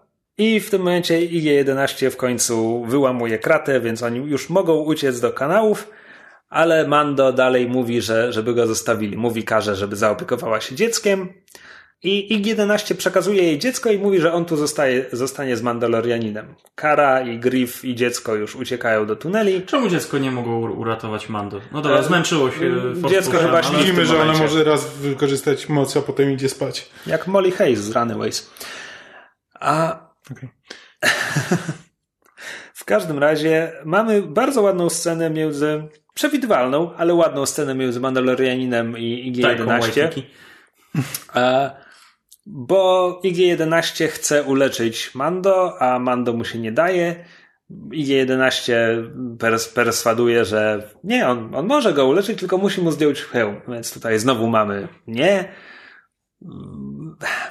No i tutaj, tutaj mamy te, te, ten loophole, prawda? Mhm. Żaden mężczyzna mnie nie zabije, I'm no man. Mhm. E, więc, e, więc e, Dean deklaruje, że no, nic, ży nic co, co żyje, nie może mnie zobaczyć. Na co IG-11 odpowiada, że przecież ja nie żyję.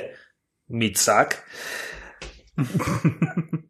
I zdejmuje mu hełm. I mamy te 15 sekund e, Pedro, Pedro Pascala w tym, w tym serialu. Przy czym y, muszę powiedzieć, że jakby cała scena tam umierania w, w e, Dina e, o tyle dla mnie działa, że byłem gotowy uwierzyć, że mogliby go zabić. A też. Bo jakby ten serial, ten serial nazywa się The Mandalorian. Już jakby w tym momencie, kiedy oni uciekają, już mam wrażenie, że właśnie Dean mówi, że e, jakby nazywa, nazywa to dziecko jako foundling, że, mhm. żeby się zajęli tym foundlingiem. Na zasadzie, jakby wiesz, nawet Cara Dune mogłaby zostać teraz Mandalorianką. Jakby, wiesz, jest wiele, wiele sposobów na to, żeby pociągnąć tę historię dalej, tak żeby nazywała się wciąż The Mandalorian e, bez, e, bez Dina w tym momencie, więc jakby byłbym gotowy uwierzyć, że on mógłby w tej scenie umrzeć. Więc jakby to, to rzeczywiście, rzeczywiście działało e, całkiem nieźle. Ja też dopuszczałem tę możliwość. Czy to w tym momencie mamy ten flashback do dzieciństwa Dina, czy to będzie jeszcze później? Uff. Zadajesz za trudne pytania. No bo to, to by miało sens, że widzimy to teraz, kiedy droid go ratuje, ale z drugiej strony nie wiem, czy to nie będzie później w mandaloriańskich podziemiach.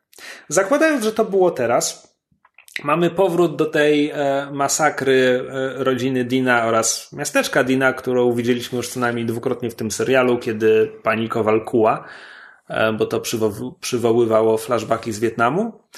Teraz mamy długą scenę, w której widzimy wszystko to, co już widzieliśmy i jeszcze więcej, to znaczy widzimy te droidy bojowe e, i znowu to prawdopodobnie są wojny klonów, bo to by pasowało. Mhm. Pasują tu te droidy bojowe, pasuje to pod względem czasu, biorąc pod uwagę, ile, ile Mandalorianin chyba zdaje się mieć lat, z tego co wiemy o Pedro Pascalu od choćby.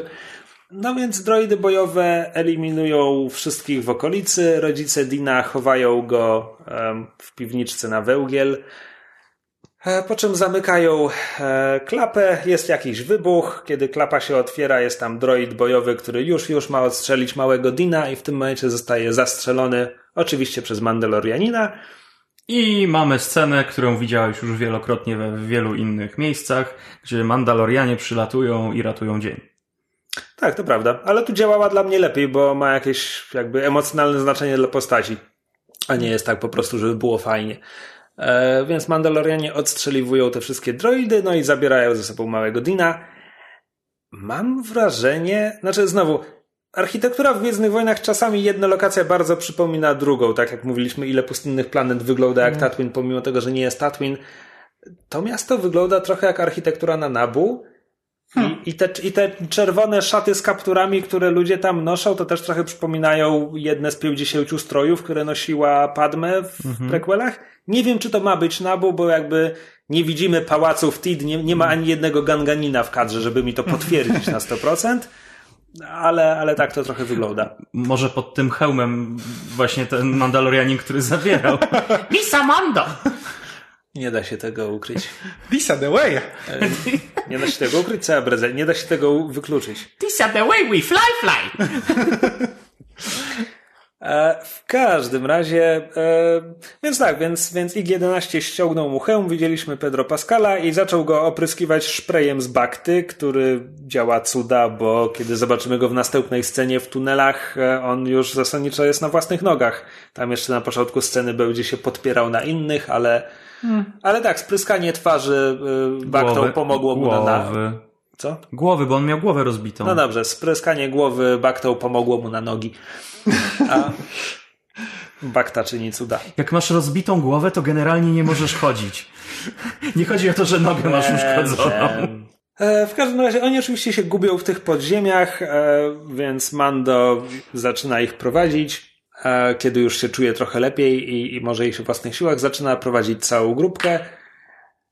No bo oni zasadniczo szukają tutaj pozostałych Mandalorian. Mando mhm. liczy, że jego ludzie mu pomogą i dzięki temu wszyscy razem uciekną ale dochodzą do ciemnego pomieszczenia, w którym jest księga, z której dowiadują się, że krasnoludy kopały zbyt głęboko. E, dochodzą do pomieszczenia, w którym jest sterta pancerzy i hełmów Mandalorian, mm -hmm. co mówi nam, że oni wszyscy zginęli. Mando pada przed nimi na kolana. I on zasadniczo deklaruje, żeby, żeby reszta stąd uciekała, on tutaj zostanie i, i postara się ich pomścić, bo nie może tego tak zostawić. Ale w tym momencie wchodzi e, Kowalka. Tak, ona przeżyła czystkę. Nic jej się nie stało. Czy, czystunie, żeby nam się nie myliło, bo czystka to jest tak. to wydarzenie, w którym najwyraźniej większość Mandalorian zginęła, a tutaj była tylko mała akcja, więc to była czystunia. Okej. Okay. To wiosen, wiosenna czystka. E, w każdym razie Kowalka mówi, że ona ma nadzieję, że część tych Mandalorian przeżyła, ale nie jest tego pewna. Na pewno po akcji z łowcami nagród, dowiadujemy się, że po, po akcji z łowcami nagród przybyło Imperium i ci Mandalorianie tutaj polegli w walce z imperialnymi, ale być może część uciekła, tego nie wiemy. Więc Dean prosi ją o pomoc, żeby ona im pomogła uciec co ona w pewien sposób robi, to znaczy mówi im, którędy mają uciec, e, ma zapasową amunicję, z której Dean może skorzystać.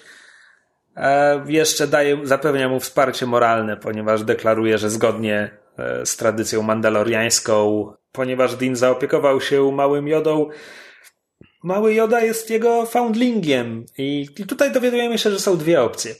Co jest ciekawe, czy to odnosiło się również do Dina, kiedy był mm. mały ponieważ opcje są takie, że Dean może zwrócić małego Jodę jego ludowi, bo nie jest powiedziane nawet, że konkretnie jego tak. rodzinie, ale gdyby znalazł jego rodzinną planetę i innych jodów, może oddać małego Jodę innym jodom i wypełni swój obowiązek wobec znajdy.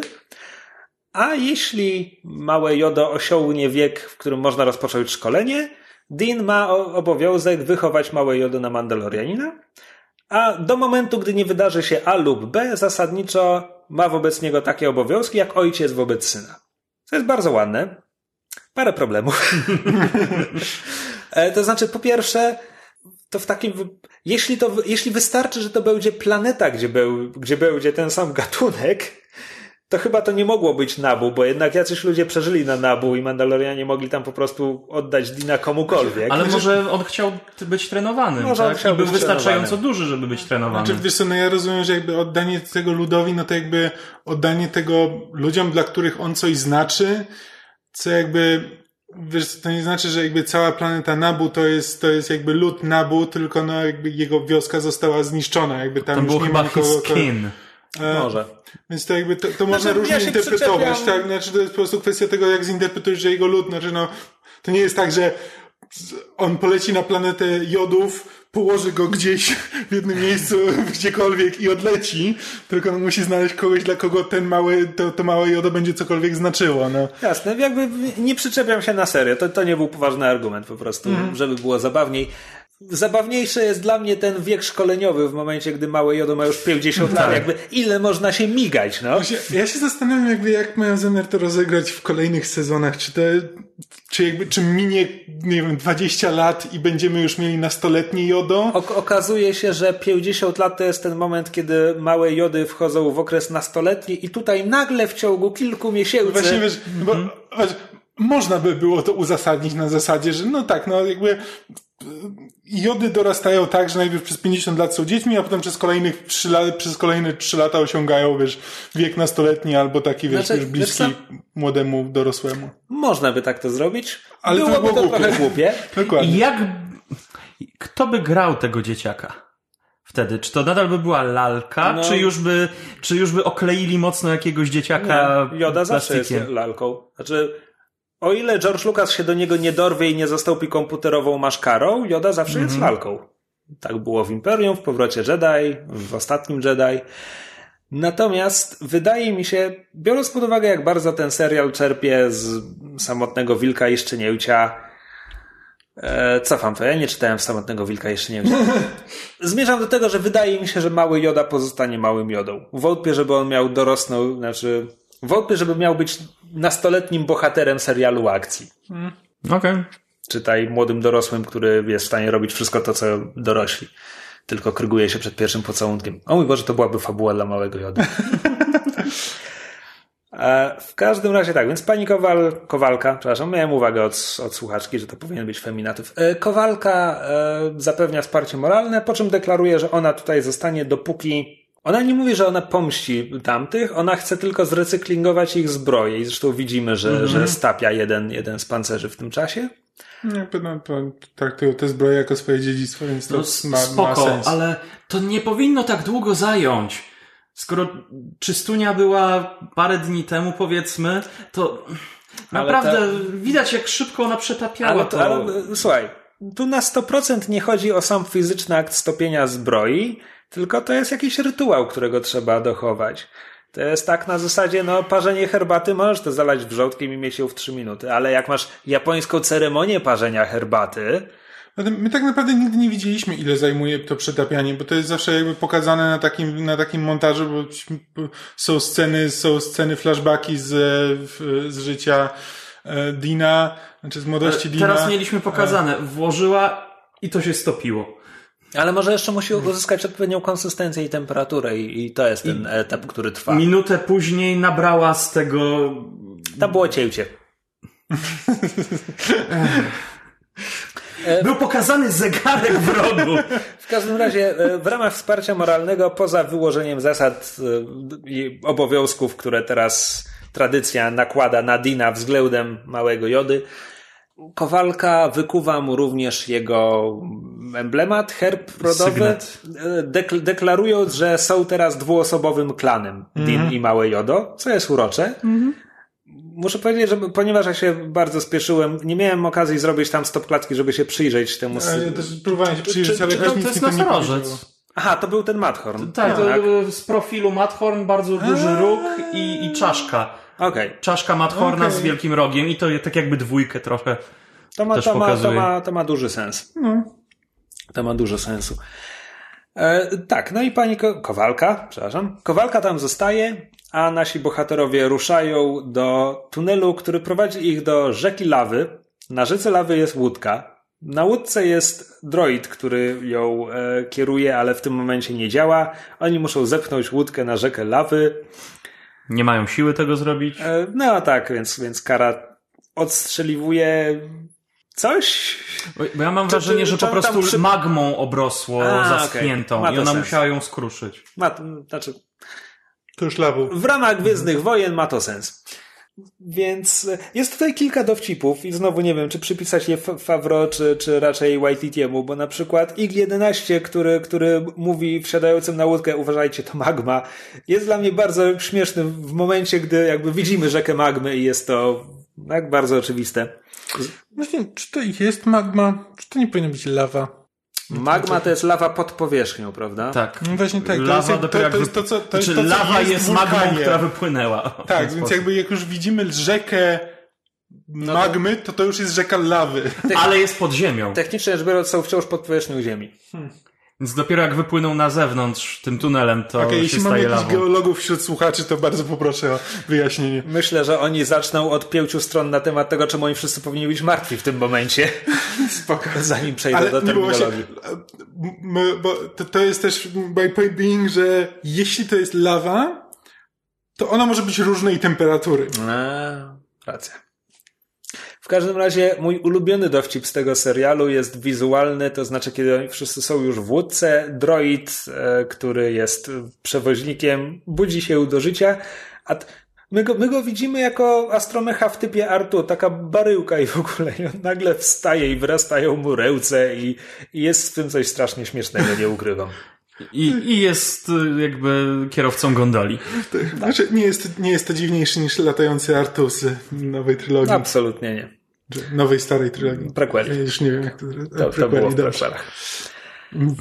Zabrakło tego słowa. E, tak, no jest gondolier ich wszystkich kieruje do, do miejsca, gdzie e, rzeka wypływa z podziemi Ale Mando korzysta po raz drugi w całym tym serialu. No nie, trzeci jeszcze kratkę tak znalazł ze swojej opcji termowizyjnej, znak zapytania, żeby Która by nie działała na rzece magmy. Aj, ci ja. E, żeby odkryć, że u wylotu rzeki czeka cały pluton szturmowców i że jest ich zbyt wielu, żeby mogli wy, wystrzelić Tak. tam. No. Gdzieś tutaj mamy przebitkę na kowalkę, którą znajdują szturmowcy. E, otaczają ją, ona klęczy przed swoją kuźnią, ma w rękach swoje kowalskie narzędzia, cełgi i, i młotek. I znowu była to scena, którą byłem zaskoczony, bo nie wiedziałem do czego to prowadzi, a prowadzi do tego, że ona po prostu wstaje i cełgami i młotkiem eliminuje oddział szturmowców. E, Co było Ten młotek miał, podobało mi się roztrzaskiwanie hełmów. No, To było wyglądało. No. To było ładne. W ogóle jakby walka wręcz przeciwko szturmowcom to jest coś, co zaczęliśmy widywać w ciągu ostatnich paru lat. Mam, mam wrażenie, że nie wiem, może Donnie Yen zainspirował wszystkich w Rogue One. Żaklawe, tak. Tutaj muszę odszczekać moją jedną uwagę z pierwszego odcinka, kiedy powiedziałem, że liczyłem, że coś się z tym detonatorem wbudowanym Viga 11 jeszcze stanie. A to wraca, ponieważ tutaj mamy długą scenę. W tym momencie ten serial z Gwiezdnych Wojen przechodzi raczej w rejestry finału drugiego Terminatora, kiedy I- IG-11 deklaruje, że ma swoją misję. Jego misją jest zadbać o dobro małego Jody, no i nie ma rozwiązania tej sytuacji, w której przetrwa i małe Joda i IG-11, więc on pójdzie zająć się tymi szturmowcami.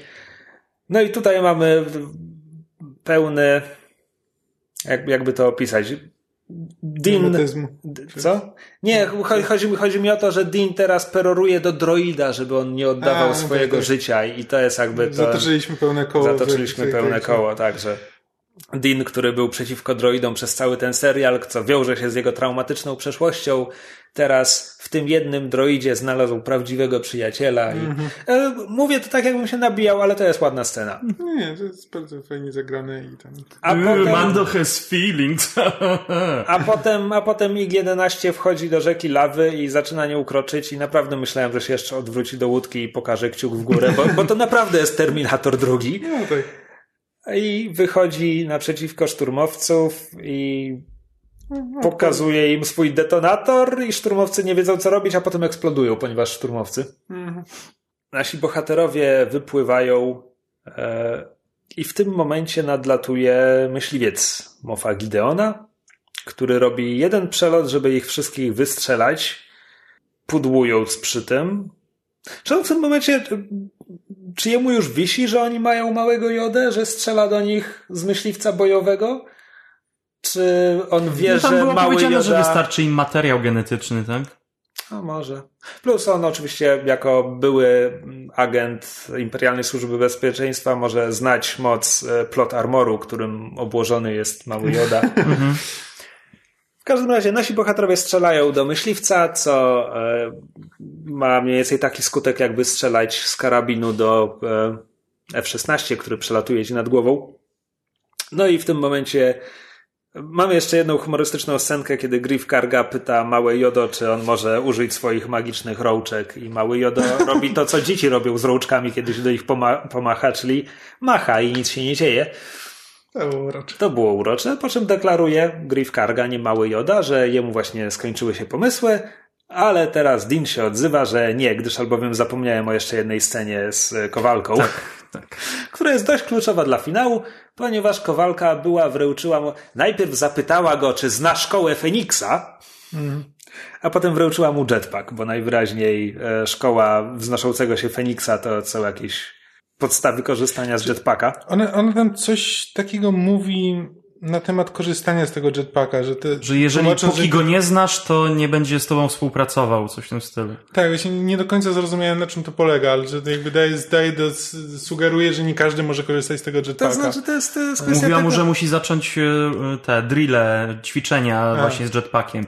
Czy skoro ostatnio korzystał z niego na, podczas szkolenia, jak był dzieckiem, to musi regularnie trenować, zanim będzie mógł z tego w pełni korzystać. Tak, to jest znowu, tak naprawdę to jest też coś, co widzieliśmy w, w Rebelsach, kiedy w pewnym momencie przy okazji jakiejś misji Ezra dostaje mały jetpack i jest y, jakby, tak, może na nim polecieć jak kompletna oferma, a dookoła niego Mandalorianie robią kółka, ponieważ Mhm. oni wiedzą jak to się robi. Do tego się to sprowadza. A zresztą, e, wiesz, w, w Rise of Skywalker mamy przecież szturmowców z jetpackami, więc to, No, to nie jest tak, że trzeba być kimś specjalnym, żeby korzystać z jetpacka, trzeba się po prostu tego nauczyć. True. Więc Mando zakłada jetpack, wzlatuje. Muszę powiedzieć, że trochę się uśmiałem, kiedy strzela linką w myśliwiec i zaczyna być ciągany za myśliwcem. Tak, Bo- nie, nie to, żeby mu rękę ze stawu wyrwało ze wszystkimi flakami po drodze. Bezkar, bezkar czyni cuda. Można powiedzieć, że nosząc ten armor może bezkarnie robić co tylko zechce. Recyklingujesz ten dowcip. Tak? Tak, K- k- karny ten za recyklingowanie dowcipów. E, w każdym razie.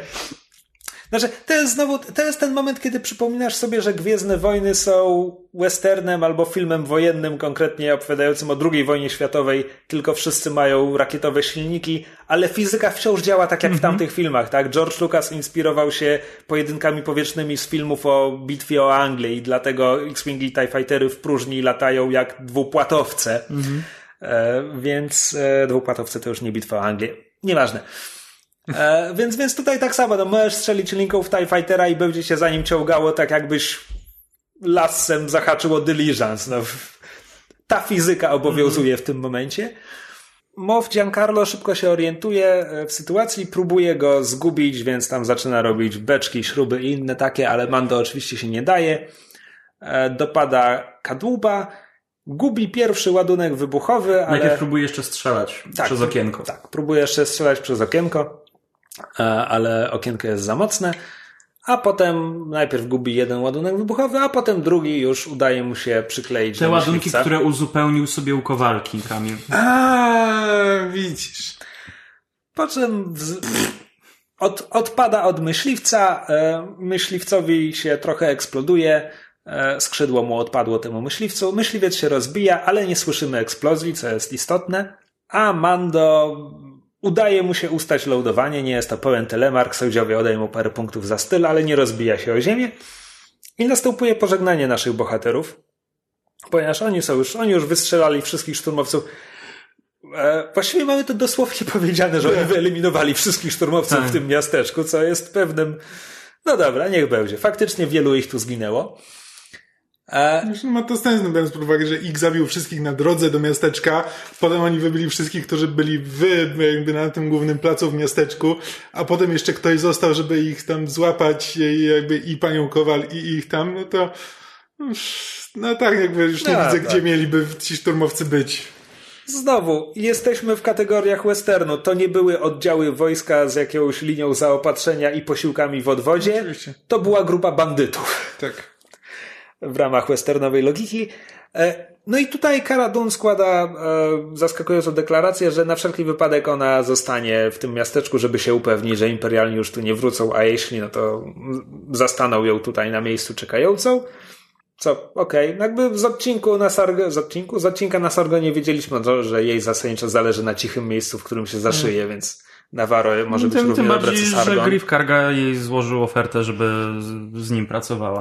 E, tak, no i Griff jednocześnie nie tyle składa tę samą ofertę Mando, bo nie próbuje go zatrzymywać. Mówi mu tylko, Mhm. że jakby jak już Mando zrobi, co musi zrobić, to on tu będzie czekał z otwartymi ramionami, że Będzie mógł miał dla sobie wybrać, jaki tylko będzie chciał cel. najlepsze zlecenia. A Mando mówi, że na razie ma ważniejsze rzeczy do roboty. Mówi to trzymając na rękach małego Jodę. No i Griff Karga żegna się z nim. To nie jest tak, że mi się nie podobała ta fraza, po prostu mam wrażenie, że była to dość koślawa scena, bo Griff Karga żegna się słowami. Nie, to Kara, Kara mu chyba mówi Mando, żeby się zaopiekował małym Jodą, a, a Griff Karga dodaje, że a może to mały Joda zaopiekuje się nim, albo to wszystko powiedział Griff Karga, tak czy inaczej była to dla mnie, było to dla mnie koślawo napisane, ale wiecie, ja się lubię czepiać. I po tym pożegnaniu Mando odchodzi parę kroków, a potem odlatuje z małym Jodą. I w następnej scenie widzimy ich już, nie, jeszcze nie na pokładzie Razor Cresta, widzimy jeszcze, że usypał Quillowi mały kopczyk, na którym położył jego gogle. E, I szczerze mówiąc, myślałem, że to będzie ostatnie ujęcie serialu, kiedy on odchodzi z mały miodą na pierwszym planie Kopczyk, a na trzecim planie Razor Crest, ale nie, bo potem widzimy ich jeszcze e, w kajucie, gdzie Dean szykuje się do startu, a mały Joda się czymś bawi i oczywiście znowu zapomnieliśmy powiedzieć w momencie, gdy ten przedmiot pojawił się po raz pierwszy, ponieważ kiedy Dean był umierający i deklarował idźcie beze mnie, ja tu sobie umrę, dał Karze Dun swój mandaloriański naszyjnik z tą mm. taką czaszką z dwoma rogami. E, to jest symbol, który Boba Fett ma wymalowany gdzieś na zbroi, więc on od 30 lat jest symbolem wszystkich Mandalorian, ponieważ Boba Fett miał go wymalowanego gdzieś na zbroi. No, jasne. E, no i jakby, więc Dean dał ten naszyjnik Karze, ale teraz mały Joda się nim bawi, więc Dean jeszcze mówi, że myślał, że już nigdy go nie zobaczy, po czym mówi małemu Jodzie, żeby on sobie go zatrzymał. I odlatują Razor Crestem. I teraz mamy naprawdę ostatnie ujęcie tego sezonu, ponieważ widzimy wrak rozbitego TIE Fightera Mofa Gideona. I tu zaczyna się fanserwis, który nam nie działa. I tylko, bo powiedziałem... Znaczy, powiedziałeś, że na ciebie działa, czy nam nie działa? Na, na mnie działa, na mnie osobiście. Dobrze. Tylko, że to samo powiedziałem o X-Wingach w odcinku szóstym, a to jest zupełnie inna szkoła fanserwisu. Mm -hmm. Bo odcinki, odcinki X-Wingi w odcinku szóstym były po prostu fanserwisem. Po prostu, o, ludzie lubią Gwiezdne Wojny, polubią X-Wingi. Tak, ja lubię X-Wingi. Bardziej niż Jawów i Sandcrawler, tak? To na mnie nie działa, że to jest w kadrze. Jak mam X-Wingi w kadrze, dobra, ja się cieszę. Natomiast tutaj to jest fanserwis, który działa na mnie jako fana, który trzeba być fanem, żeby mieć pojęcie, że to w ogóle jest fanserwis i który prowadzi do tylu pytań. Ja teraz mhm. tak bardzo chcę wiedzieć, o co chodzi i co się stało. To jest po prostu tak bardzo wielopoziomowy Dobra, fanserwis. Teraz musicie mi wyjaśnić. Teraz wiem, że to jest Dark Saber. Wiem, że to się pojawiło w Rebelsach. No e, właśnie, więc co właściwie, wiem, widzimy, co, dalej. co właściwie widzimy? Widzimy wrak TIE Fightera, z którego MOW zaczyna się uwalniać, rozcinając, wycinając sobie przejście przez kadłub, a wycina to czarnym ostrzem, które wygląda trochę jakby było ostrzem miecza świetlnego, tylko że jest szersze, więc bardziej jakby była to szabelka świetlna, a na dodatek, no, nie do końca tak wygląda, a w ogóle jest czarne. Świeci na czarno, jeśli coś może świecić na czarno. E, wychodzi. Z białymi kropeczkami. Tak. Gwiazdiste niebo. E, tak. Wy, wy, I wychodzi z niego, no i trzyma w ręku tenże, tenże miecz. I to jest ostatnie ujęcie serialu. I to jest Dark Saber, który zasadniczo sama broń jest zbudowana na bazie technologii mieczy świetlnych. Więc... był zbudowany gdy powstawały dopiero miecze świetne, mam wrażenie, bo to jest bardzo stary miecz świetny, broń. starożytny. Tak. E, I... Na bardziej cywilizowane czasy? E, no nie, nie, bo gdy powstawały miecze świetne, to galaktyka cała w ogóle była dzika i, i tak dalej. Znaczy nie wiem jak w nowym kanonie. Nowy kanon Galaktyka dzika, dawno Średnio, średnio się zajmował starożytnością, a stary kanon jest niekanoniczny. E, w każdym razie ta broń, nie wiem w jaki sposób, ale ostatecznie, chyba w trakcie tych starych wojen Mandalorian z Jedi, mhm. albo zostaje wtedy zrobiona przeciwko Jedi, albo zostaje wtedy zdobyta na Jedi. W każdym razie od tego momentu staje się ceremonialną bronią każdego następnego Mandalora, czyli władcy planety mhm. Mandalor i wszystkich Mandalorian.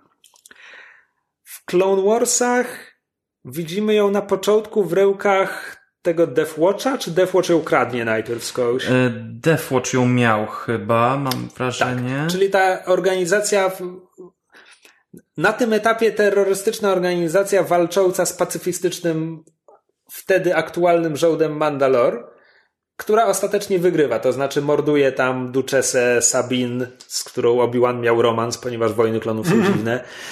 Um, albo to był platoniczny romans, cholera wie. A i potem e, przejmuje władzę nad Mandalorem, więc ich przywódca ma Darksaber i się nim posługuje. A to wszystko robią w sojuszu z Darfem Molem, więc kiedy Darth Maul obraca się przeciwko nim i wyzywa tego Prezle, Wiza, Wiza Prezle, mm. Precelka mm -hmm. na pojedynek, pokonuje... Prewizla. Prewizla, tak. Pokonuje go, odbiera mu Darksaber i jeśli dobrze pamiętam, dekapituje go nim, ponieważ wojny klonów są dla dzieci. Mm -hmm. I od tego momentu Darth Maul jest właścicielem Darksabera. Okay. I chyba następny raz, kiedy go widzimy, to jest właśnie w Rebelsach, mhm. kiedy nasi bohaterowie dość przypadkowo znajdują Darksaber. Czy oni polecieli wtedy na Datomir z jakiegoś powodu? Chyba tak. Ale, ale to jest jakby rodzaj broni, to nie jest to, że jest jeden Darksaber. Jest jeden Jest jeden Darksaber. A, okej. To jest, to jest starożytna, ceremonialna broń, jakby zakładam, że od czasów wojen Mandalorian z Jedi tysiące lat wcześniej, ale nie jestem tego stuprocentowo pewien. W każdym razie od tysięcy lat jest to ceremonialna broń przekazywana z rełki do rełki każdemu kolejnemu władcy Mandalor, czy też jak pokazuje praktyka, czasem odbierana z martwych rąk jednego władcy Mandalor przez nowego władcę Mandalor, który właśnie zabił poprzedniego. Czy, czy Darksaber ma jakieś szczególne moce, które jakby... Nie, zasadniczo działa jak miecz świetlny. Jak Tylko jest, okej. jest cięższy, ciężej nim się włada. Z tego co pamiętam, jak Sabin się uczyła Tak, nim ponieważ, walczyć. ponieważ w Rebelsach ta broń trafia w ręce Sabin, która mogłaby zostać nową Mandalorką, ale nie czuje się, nie czuje, że na to zasługuje, więc ona ostatecznie oddaje tę broń.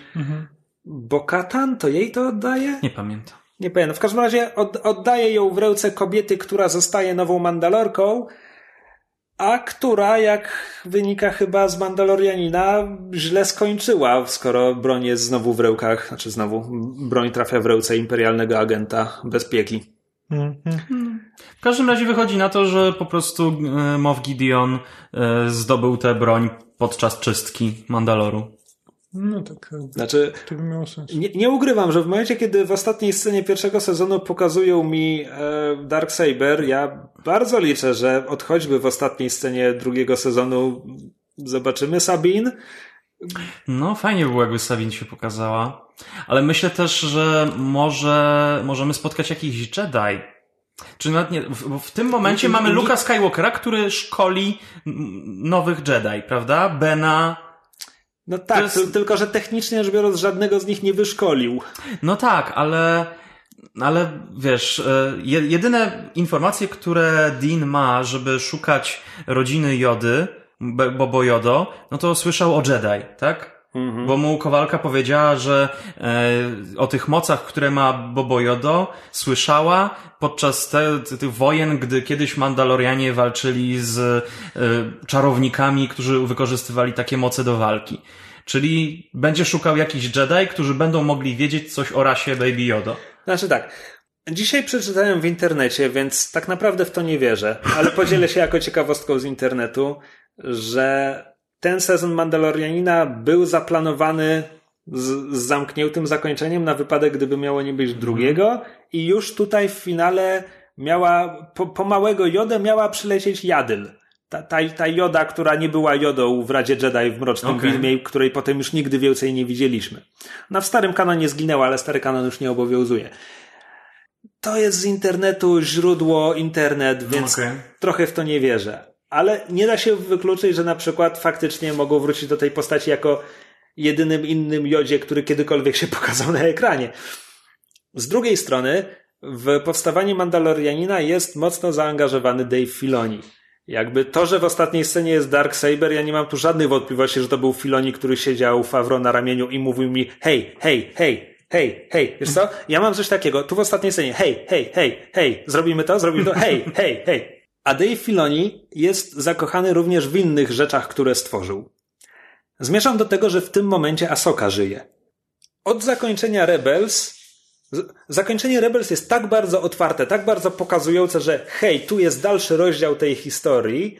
Szczerze mówiąc, zawsze zakładałem, że no teraz jest Resistance, którego nie oglądam, bo początek miał tragiczny, podobno dalej robi się lepszy i tak samo było z Rebelsami, więc może kiedyś go obejrzę, ale teraz mi się nie chce. Zawsze zakładałem, że Filoni potem wróci do animacji i dostaniemy kolejny serial i znowu będzie tam Asoka i Ezra też zasadniczo powinien żyć w tym tak. momencie. Teraz się zaczynam zastanawiać, czy to nie są jednak elementy, które wypłyną w Mandalorianinie, skoro Filoni już się tutaj bawi. E, w- No, fajnie by było. No. z, z, zmierzam, zmierzam do tego, że istnieją inni. Asoka nawet deklaruje, że już nie jest Jedi, żeby tam nie utrudniać, wiesz, jak, jak Yoda deklarował, że jest już tylko Luke i, i Leia w domyśle. E, jakby inni Jedi nie żyją, tak? Więc Asoka już nie jest Jedi. Mm. Wygląda jak Jedi, rusza się jak Jedi, kwacze jak Jedi, ale nie jest Jedi. E, więc, więc na tej samej zasadzie można pokazywać innych użytkow, użytkowników mocy. No, Fallen Order właśnie nam przypomniał o, o siostrach nocy. Więc nie jest powiedziane inaczej. Ze wszystkich możliwych opcji, Asoka, Sabin, Ezra, Siostry Nocy, jak, jakaś zupełnie nowa tradycja użytkowników mocy, której jeszcze dotąd nie widzieliśmy, ze wszystkich możliwych opcji pokazanie Luka Skywalkera albo kogoś, kto nam powie Luke Skywalker właśnie mnie szkoli, w tym momencie jestem padałanem, chyba byłoby dla mnie najbardziej zaskakującą mhm. opcją. Ale też z drugiej strony weź pod uwagę, że to dla ciebie jakby znającego właśnie, wiedzącego, że jest tyle różnych tradycji mocy. No, okay, Fallen Order się całkiem dobrze sprzedał. No, no okay, są ludzie, którzy to wiedzą, są ludzie, którzy też oglądali te seriale. Jakby dla mnie jest Darksaber w tej nie, ostatniej nie, scenie. Rozumiem. Nie, ja, ja też znaczy, ja, ja bym się bardzo ucieszył. Znaczy, ja w ogóle mam, mam teraz bardzo ogromną ochotę nadgonić e, jakby Clone Warsy i Rebelsów. E, Powodzenia z Clone Warsami, nigdy mi się nie udało. Rebelsów prawdopodobnie w pierwszej kolejności, tak. a potem jak będę miał cierpliwość, to spróbuję się przebić przez, przez Clone Warsy. Na pewno nie poświęcając im pełną swoją uwagę, ale może grając coś przy okazji dam radę. E, I tak, jeśli to jest, jeśli ten mówię, no to jest to, co mi się podobało już na samym początku w Mandalorianie, że to jest dla, dla mnie, dla kogoś, kto nie siedzi w Expanded Universe tak mocno, to jest bardzo fajne, że, że ten serial wydaje się rozszerzać, rozszerzać to uniwersum, e, uniwersum, uniwersum, uniwersum w ciekawy sposób e, i jeśli ma w ten sposób zamiar nawiązywać do, do kreskówek, to to było bardzo fajne. Jeszcze tytułem podsumowania coś o całym serialu? Znaczy ja już powiedziałem, że obejrzawszy cały sezon przeszkadzają mi te trzy pojedyncze odcinki, nawet jeśli mm -hmm. jeden z nich jest mm. najlepszym lub, lub drugim najlepszym, bo teraz szósty i ósmy walczą o bycie najlepszym odcinkiem serialu. Mm, dla mnie to jest ósmy zdecydowanie. Ósmy zdecydowanie. Mhm. Prawdopodobnie macie rację. Znaczy, znowu, ponieważ wpisuje się w całą fabułę sezonu. Mm. To, jest, to jest jego siła.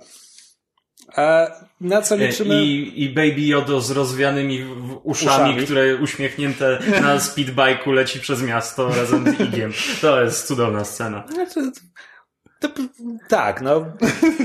tak. I, i, inaczej, ujmę to tak.